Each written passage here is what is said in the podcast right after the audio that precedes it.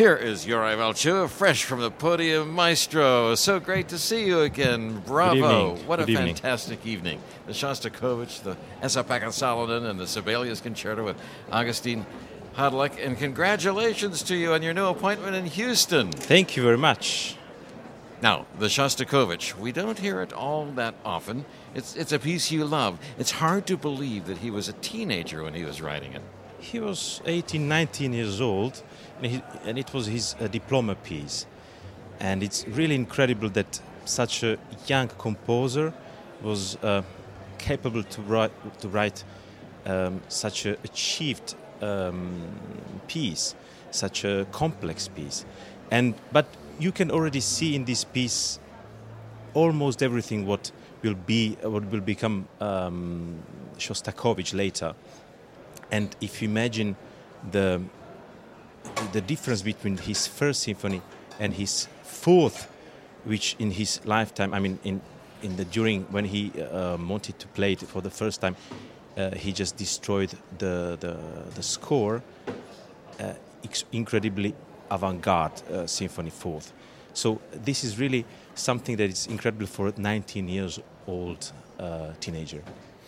We always wonder, what is he telling us? What is the message? It's hard to imagine. He wasn't yet looking over his shoulder for Stalin. He hadn't packed his bags, uh, expecting to be taken away in the middle of the night. He, he, he was a young man, but yet you hear those hallmarks, as you just mentioned. I mean, the chords from Rodrigo Ojeda on the piano, it sounds like doom. You know, this is trouble. Yeah, uh, he was uh, the, in in that time the most talented young composer of his generation.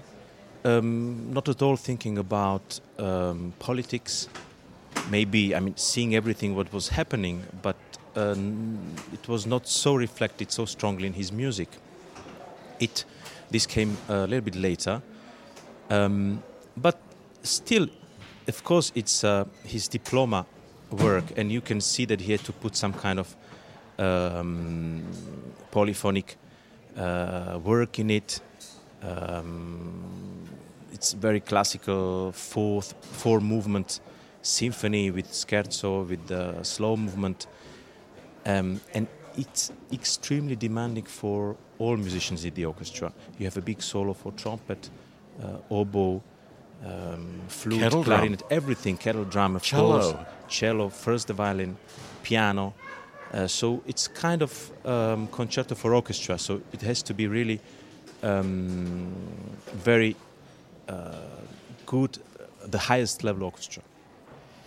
Esa-Pekka Salonen, to begin. Have you met Maestro Esa-Pekka Salonen? No, never.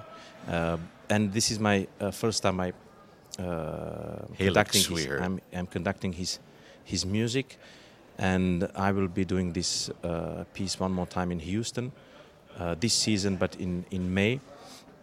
And it's incredible piece. Um, I really, um, I'm very happy that I was able to conduct this piece, and I think that this program, Salonen Sibelius and uh, Shostakovich, worked very well, perfectly.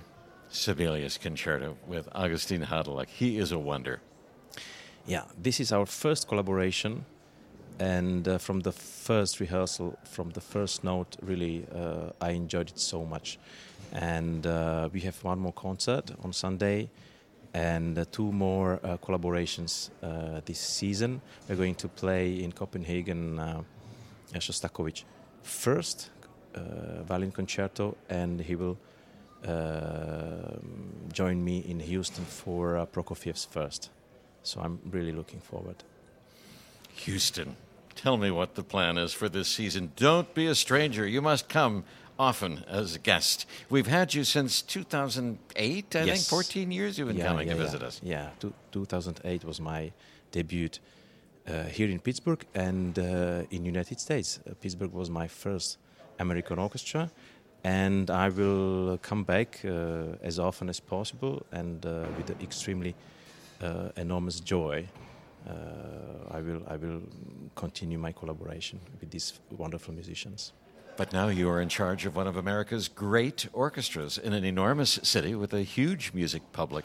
There, uh, how are you going to put bodies in seats? We're still getting people back to concerts after the pandemic. It's a challenging time. Yeah, it's challenging time. um, but you know that Houston never stopped playing, so they played also during uh, pandemics. Uh, so might it may be that um, the problem, uh, public problem, is not so big there, but still we have to fight. We have to offer uh, interesting programs.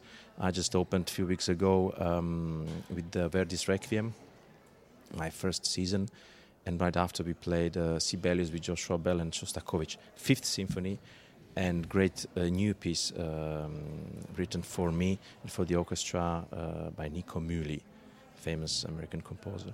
So uh, I'm flying to Houston next week, uh, playing with the legend, uh, with Itzhak Perlman, and I will be doing also Rosenkavalier Suite, which was my debut piece here in Pittsburgh. So everything is somehow connected. And the Texas mood, have you picked up on the accent yet. Oh, no, uh, no. It's a beautiful sound uh, in, No, in the accent. yet. No, no, not yet. No, t- no ten-gallon hat, no leather boots. I mean, there are certain musts. You've got to have I- the I'm, style. I'm, I'm still uh, waiting for that, but uh, I'm planning something like that. Well, all the best to you with everything that you do. I still hope you're going to play the cymbalum for us sometime. You never play anymore? no, I don't have any time. Uh, so, but maybe if you ask um me, I will think about. But it's still uh, really difficult now when I have so many things to do. We'll keep working Yes, on that for yes, sure. yes. And I hope you feel part of the family now. Yes, It's definitely. a great affection that the audience here has for you. All the best. I must say, Auf Wiedersehen. Good luck to you on Sunday afternoon, and we'll look forward to seeing thank you Thank you very much soon. for this evening. Thank you.